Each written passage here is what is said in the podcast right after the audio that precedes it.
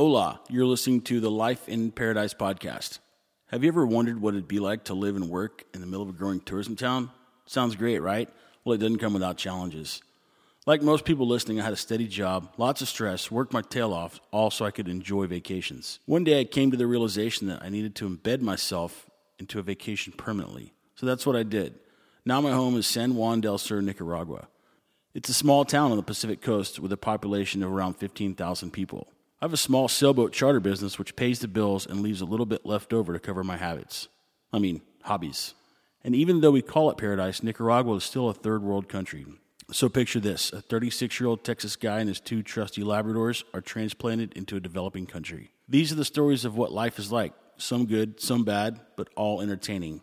If you get a chance, check out our website. It's Nica Sail and Surf at gmail.com or my blog at brandontheharper.blogspot.com. That's brandontheharper.blogspot.com. Also, if you still use the email, you can send us an email to Nica Sail and Surf at gmail.com. That's N I C A. Nica Sail and Surf at gmail.com. So that's it for the boring stuff. Sit back, relax, and live vicariously through me for about the next 30 or 45 minutes.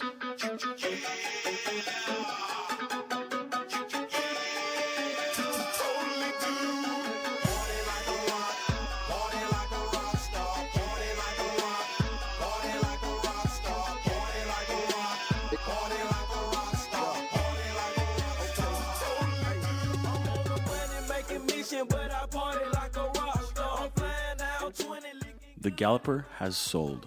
I repeat, the Galloper has sold. And I don't mean sold like, yeah, we're going to meet up and the guy's going to give me the money and we're going to trade. Like, it is done. He has the car, he has the keys, and I have the cash. We finally settled on a price that made me happy enough to see it drive away. And you know how most times when you sell a vehicle, and you're pulling off the lot with your new vehicle or you're seeing it drive down your street and you're just kind of like you look at it and you're kind of sad and you're like man i had some good memories in that car and i remember when that car was new and i loved it and it was great. Well that did not happen with the galloper. In fact i wanted to like pick up some big rocks and throw it at the galloper as it drove away i was so glad to see that thing leave me i've never had like a cursed car before but that that was probably it. I've learned my lesson. I will never buy another cheap vehicle in Nicaragua again. I probably won't ever buy another cheap vehicle, hopefully, as long as I live. And if I do buy it, I will never sell it. Like once I buy it, it's going to go with me to the grave or it's going to die in a junkyard somewhere or it'll go left in the woods for trees to grow through it. But I'm not ever going to sell a cheap vehicle again. In this particular case, the guy who bought the Galloper was an American guy who his mom had just built a house down here or bought a house or something, and he kind of comes and goes, and she's going to come and go. So they wanted a vehicle to buy that they could share and, and leave, you know, at the house and use it whenever they're home. But the problem with that is that he's a fresh gringo, so he doesn't have any experience on how you know what it takes to to buy a vehicle and the paperwork that you do and the kind of things that you'd have to have done and don't have to have done. There's certain things that like don't matter, and there's certain things that do matter. Well, everyone they're justified in their assumption that they're going to get screwed over because I'm sure it happens all the time.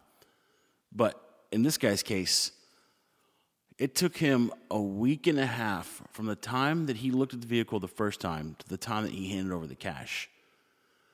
He had to take the vehicle to a mechanic and he had to get it inspected. And then he had the vehicle you know, that day he took it to the mechanic. He also took all the paperwork that I had to an attorney to make sure that the title and everything could be transferred over to his name. Then the day that we go to exchange the money for the vehicle, he starts looking at the paperwork again and he starts freaking out. And he thinks that he's going to get screwed over and he's not going to be able to register the vehicle. Well, in my case, I never even registered the vehicle. It's not it's kind of like when you buy a trailer in the States. A lot of times you don't even register it. You know, you kind of let the tags expire and then you just use it and hope you don't get a ticket. Well, that's kind of what I did with the car. But I mean, this guy did his due diligence. At one point, I told him, I said, man, I'm not trying to be rude, but if we can't get this sorted out, like by the end of today, we're, we're done. Like, I'm not. I'm not doing it anymore. I'm going to take the car to Managua. I'm going to trade it in. If they give me thousand dollars for it, then that's what we're doing. Because I was so sick of messing with people. I think I think probably ten people contacted me about wanting to look at the car. Nine of which no showed or wouldn't return my call, and then this guy being the tenth who actually looked at it and bought it. So in my case, I have a 100% conversion ratio. If you look at the car, you're going to buy it. Nine people leading up to him, and it was just, it was misery. And every day I got in that thing, and I was just dreading starting it, and I had to put water in it. It would rattle your teeth out, and tires would blow out left and right. And it just, it was one thing after another. So, oh, happy day. The car is gone. I'm headed to Managua tomorrow. I'm not coming back without a vehicle. I think what I'm going to do is have a local guy here that has like a taxi service drive me to Managua. And, and I told him, I said, call all your buddies because these guys that have the car type businesses, they know where to buy cars and who to talk to. I said, call all your friends in Managua and your connections and find me a truck. Here's exactly what I'm looking for. And so I'm hoping that he called around a little bit and got some people lined up for us to go look at some vehicles. I've also found one in Leon that I like, which is like an hour and a half from Managua. So I called the guy yesterday. He said it was available. He's supposed to go meet me in Managua tomorrow. And I'm pretty sure, well, as long as the interior isn't ragged out, I'm pretty sure it's the truck I'm going to buy because everything else looked fine. And I'm not going to shop around for weeks and weeks and weeks. I'm just going to buy one. If it checks out with a mechanic, we're done. That's it. So stay tuned for the outcome of the truck hunt fiasco. It will start tomorrow, and hopefully it'll be over by Wednesday morning. I briefly mentioned about bringing down a bunch of stuff for the boat and parts and whatnot. So one of the projects that we did on the boat was put a new stereo system in it. And down here, they're not as familiar with like aftermarket stereos as we are. So the day that the guy came to put in the stereo, he came from Rivas, which is a town about 45 minutes away. And I originally wanted him to come assess the whole job to see what he needed and then come back another day and just do the whole thing start to finish. Well, he informs, he, I'm communicating with him through Byron, one of the guys that works on the boat. And so Byron tells me, hey, the guy's coming. He's going to be here at 8.30. Um, you should probably bring all the stereo equipment and meet him, and then we can go to the boat and show him how we want to install everything. So I said, okay. So I met Byron at 8.30 in the morning, right, where we're supposed to meet. And we sit around and we talk, and 9 o'clock rolls around. Byron calls him. We said, "Oh man, he's still in Rivas gathering parts." I'm like, "Okay, so it'll be another what, 45 minutes?" He goes, "Yeah, yeah, he'll be in 30, 45 minutes." So I run, grab a breakfast sandwich. Byron runs somewhere. We meet back, and this time it's like 9:45. And so Byron calls him. He's like, "Hey man, where you at?" "Oh, I'm in Rivas. I'm still driving around gathering up parts." Okay. So the guy finally shows up like 11 o'clock, which I'm learning to deal with it. It's still, it's still kind of tough to accept it, but I'm getting to the point where I'm I'm kind of expecting it and I don't my blood pressure doesn't shoot up when it happens. So in the meantime that you know Byron talks to this guy and tries to explain to him what we're doing, and then I'm like, you know, we, we I'm starting naming off things that we need. We need a couple switches, we need some piping that conceals bare wires, and so a couple other things that we need that aren't easily accessible here. And so I knew this was going to happen. That's why I wanted to have him out there look at it and then round up our supplies and then do it. But he insisted on doing it all the same day. And so we get out to the boat. I kind of show him how we want everything hooked up. And Byron and I debate for an hour on where to put the speakers. We got it all sorted out. And the guy wanted to hook these tiny little wires he wanted to use to hook up this big, gigantic amplifier. And it needs big, thick, heavy gauge wires. So he held up this little tiny wire. And I was like, no, it's not going to work. So he's like, okay. So he had an extension cord and he hacked up his extension cord to get the wires out of it. I said, That's fine if you want to do that. But then he tried to charge me for the extension cord, and I was like, No, no, no, no, no. You are not getting paid for that extension cord because you chose to cut it up. And so, anyway, it wasn't that big of a deal, but we got the whole thing done. The stereo works well. It's not exactly how we wanted it, but it works good. We also wired up some lights um, in the, inside the boat. But um, you know, when they first got out there and got started, it was this guy. I don't know. He's probably like mid forties, maybe, and he had like a fourteen year old son who was his helper. And I was like, you know, it took us two hours to figure out how we're going to do everything. And then he starts getting started, and it's probably about one o'clock when he gets really gets going. And so then I was like, well, there's no way they're going to finish this today, much less are they going to be able to install the lights. But I'll tell you what, they proved me wrong. They had the whole stereo installed, and we were jamming music in like an hour and a half. And then the next hour and a half, two hours, they installed all the lights, even put the switches in like they're supposed to. Everything worked perfect. It was one of the best Nicaragua projects that I've ever been a part of. So I've now got a boat electrical guy that will come and do a good job, and he'll show up when he says he's going to show up. He even showed up on Saturday when we had originally left the boat after the radio installation. We told him he needs to come back, and we're going to install some other new gauges and components. We're like, yeah, it'll probably be Saturday. Well, and that was, was like a week earlier. And he just shows up on Saturday morning, you know, because we told him it'd probably be Saturday. And we felt bad because we had a tour. So obviously he couldn't work on the boat. So we had to turn around and send him home. And we ended up paying him the rest of his money. So it, the total bill for installing the stereo, the lights, and all new instrument clusters, which we hadn't paid him for that, or we've paid him for that, but he hadn't done the work yet. So basically, two days worth of work, traveling from 45 minutes away um, including wires um, for the stereo and and switches was 160 bucks. And that's two people, him and his 15 year old son, who's his helper. But just to give you an idea about how cheap the, the labor can be, that was, you know, basically two days worth of work, two people, 45 minutes away, 160 bucks. I didn't even bat an eye when he quoted a price. I just said, get after it. And speaking of cheap prices, I just got back from a breakfast at the market where the market's just like the little, it's like one square block in town, maybe not even that much, maybe half a block, and they have the fresh produce and fresh meat and comedores is what they call them, like a little like an eatery is basically what it translates to. Not not quite a restaurant, but not just walk up and order your food and walk away. But and and there's four or five of them inside the market and they all have the exact same menu and they're all exact same price. But some of them have earned a reputation for being better than others. So I've I always eat at the one that's popular. I always eat at the one where there's the most people, and that's it's the same one every time. And so I don't know, or I suspect that everyone else may do the same thing.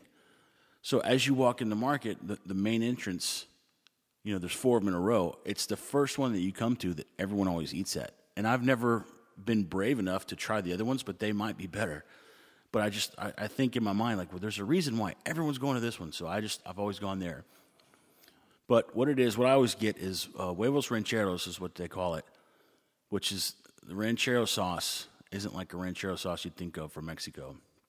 It's basically like ketchup. I think they take ketchup and then they add some sugar, and then they add some more sugar, and then maybe a little bit more sugar, and then throw some onions in there, and there's your ranchero sauce and I always ask for it on the side, and they never put it on the side. But I always make sure to point it out to them whenever they bring it out. You know, I said, "Oh, I ordered the sauce on the side," and they're like, oh, "Okay," and then they just set it down and walk away. so I don't think that they care. It's so cheap though that I had to, uh, two eggs, gallo pinto, which is rice and beans that are mixed together, a little chunk of cheese, and a tortilla, and a coffee. My bill was four dollars including a tip. And the kid's face lit up when he got the 75 cent tip. So, yeah, all the little comedores, they have like the ladies that are cooking in the back, and then all their kids are the ones who are waiting on the tables. So, it's pretty funny. Like kids are running around, and they the kids learn at a young age to try to recruit people to come sit at their little tables so that they get the business. And um, you can tell, like they they all come running up and they see you, and you pull up a chair that's not there. Man, they just deflate. They're just like, oh, turn around walk away, wait for the next person to come through. But the prices have doubled at the Comedores in the last three or four years. I remember when I first started going there, it was like 30 cords, 30 Cordobas, which right now is a little over a, a dollar. Um, and today they're 60, which is, I don't know, there's like 25 per dollar. So a little over two bucks. Uh, still well worth it, not complaining. But by the time that you order coffee and you give a tip, it comes out to about four dollars. You can't beat it, and you can't really specify how you want your eggs. You'll get them fried or you'll get them scrambled. But their idea of scrambled eggs is to take the egg and crack it and throw it on the um, the griddle, and then let the yolk cook all the way through, and then chop it all up. That's that's their definition of scrambled eggs. So I always get mine fried and I always ask them for uh, suave, which is like uh, runny, like a little runny, but they don't never do it. They just cook it and cook it and cook it and cook it and cook it until the yolk is the consistency of a hard boiled egg. And then they put the sugar ketchup on top and then they serve it. I, I complain, but it's four dollars, so it's it's still worth it. Maybe one day I'm gonna get back in there and try to try to cook my eggs with them and show them exactly how to cook them. But or maybe I'll just try some of the other restaurants, the other comedores. Maybe they're better. And I tell you what, it's cool to have mango trees. It really is cool, and you get a lot of mangoes, and they're really good, and you can eat as much as you want, and you can make smoothies, and you can do all kinds of stuff with them.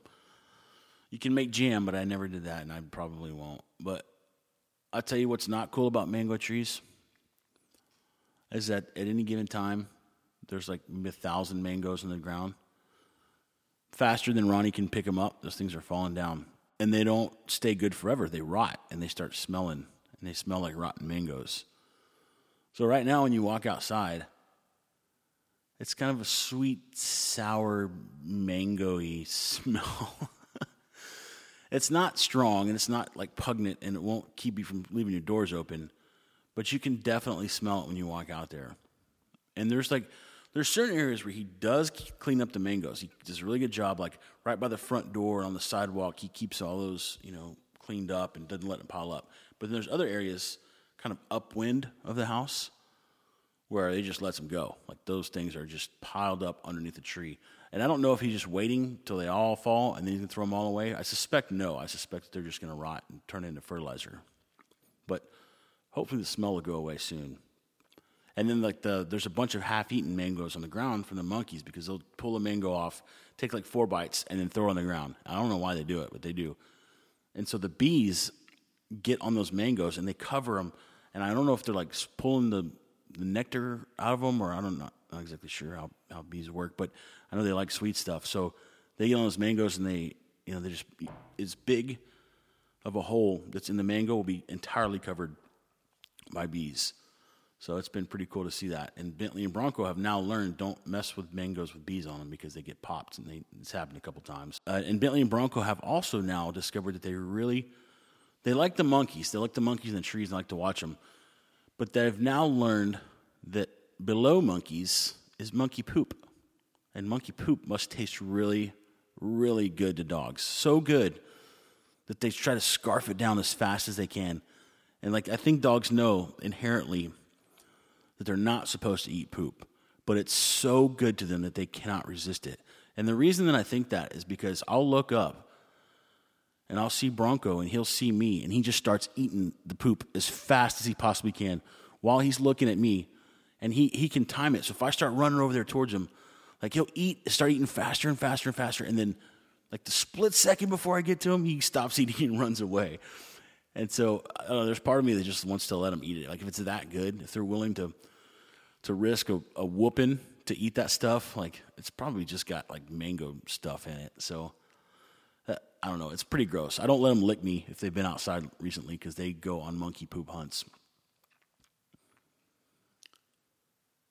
I've recently decided that I'm going to start doing one dog story on the podcast, like from from years past or from the the monkey poop story. I'm not counting that. I'm going to tell another story every time I do one because I was thinking about how long I've had dogs and all the fun stuff I've done and how many stories I've got of just just funny like dog stories. Everyone likes to hear a good dog story. So I'm going to start doing one on every show.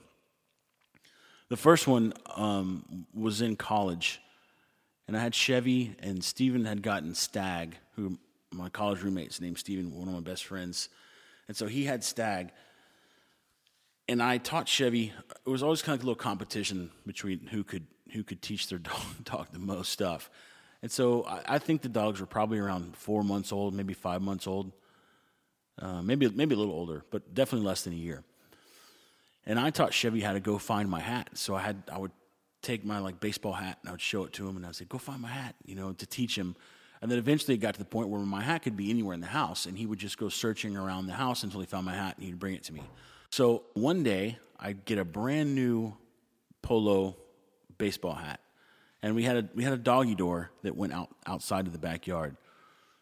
And so I was all proud, you know, I was showing Steven, like, I taught Chevy to go get my hat, and I could be sitting on the couch, and my hat could be in my room, and he'd run in my room, check the dresser, get my hat, and bring it back to me. And boy, I thought it was the cool, coolest thing ever. So one day we get home from class, I look out in the backyard, I was like, what is that out in the backyard? And I look out there, and it's just the, what's left of a brand new white polo baseball hat. And Steven just started laughing. he's like, hey, good trick there, buddy. so I think I, I think I kept the trick up for a long time. I just made sure that the hat the hat wasn't accessible if I wasn't home because he wouldn't do it if I were home. So that's uh, that's the, one of the funny one of the funny dog stories. There's a lot more to come. I've got them all written down, and I'm going to tell tell one a week. So that's that one. Uh, Stephen, if you hear this, you'll remember that one for sure. You know, you always hear me talk about Ronnie, the uh, the caretaker around the house where I'm living. And he's got more initiative than almost probably any Nicaraguan that I've ever met. And not to say that in a negative way, but most of them just don't have don't have initiative. They don't really look for things to do or they're just they kind of just wait to be told. And and that's just how they are. Like I I think I've talked about in the past, but that's their it's their culture. So it's something you got to learn to live with because we're not used to that. We're used to like finding problems, coming up with a solution, and Im- implementing the solution. Ronnie's a little bit different.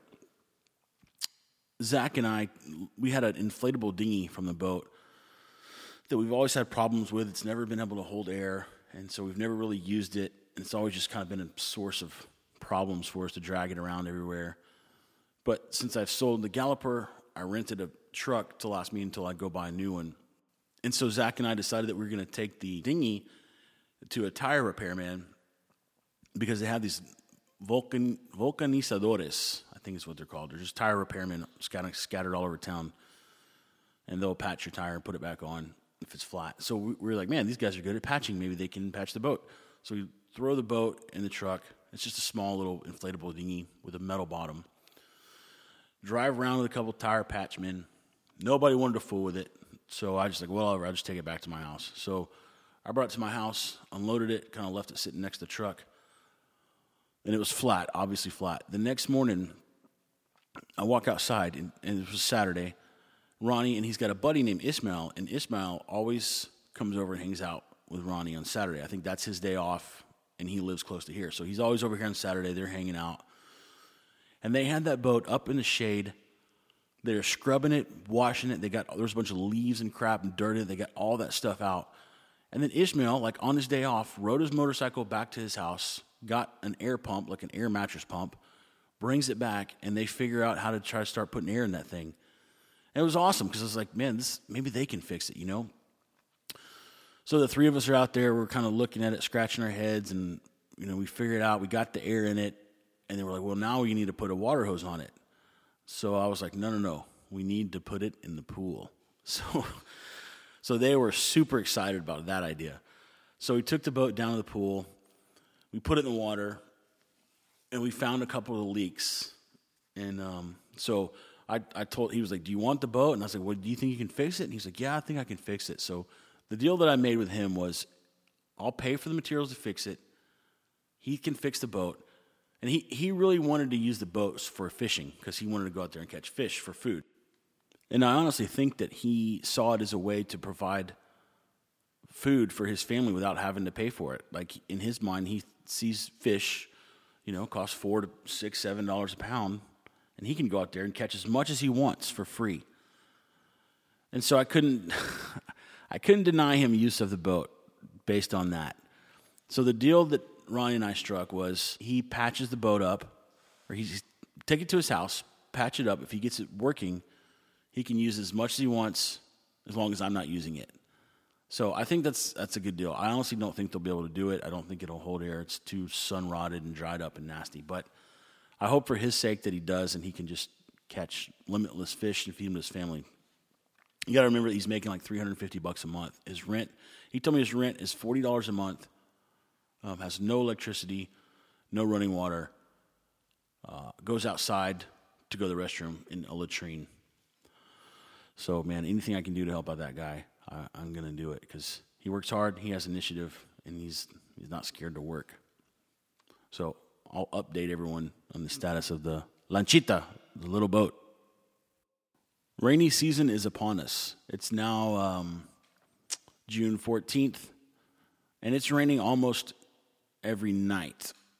Um, sometimes it'll start around 8.30, 9 o'clock. Sometimes it doesn't start till 1 or 2 a.m. But almost every night for the last two weeks it's rained. And it is crazy how fast things have turned green. Like there's areas that were just crispy and brown, and literally overnight, you drove past them, they're brown. The next day, they're like bright green.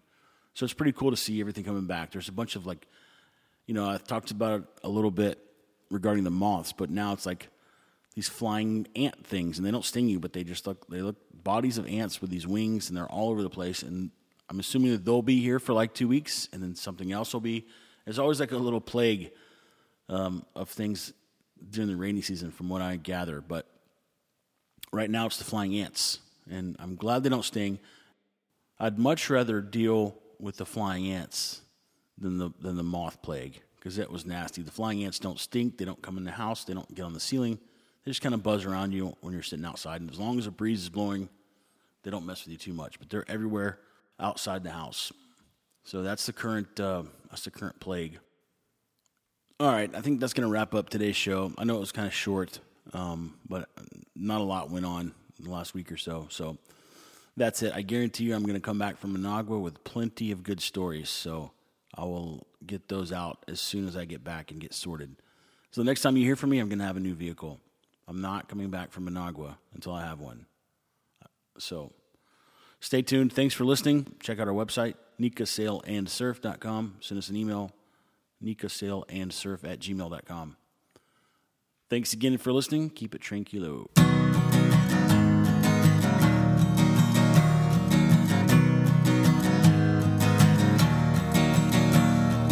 William Zanzinger killed poor Hattie Carroll with the cane that he twirled round his diamond ring finger at a Baltimore hotel. Society gathering, and the cops were brought in, and his weapon took from him as they rode him in custody down to the station and booked William Zanzinger for first degree murder. Ah, but you philosophize disgrace and criticize all fears.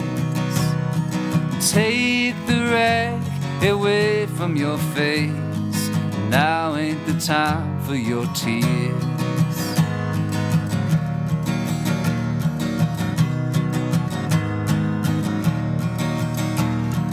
William Zanzinger, who at 24 years owned a tobacco farm of 600 acres.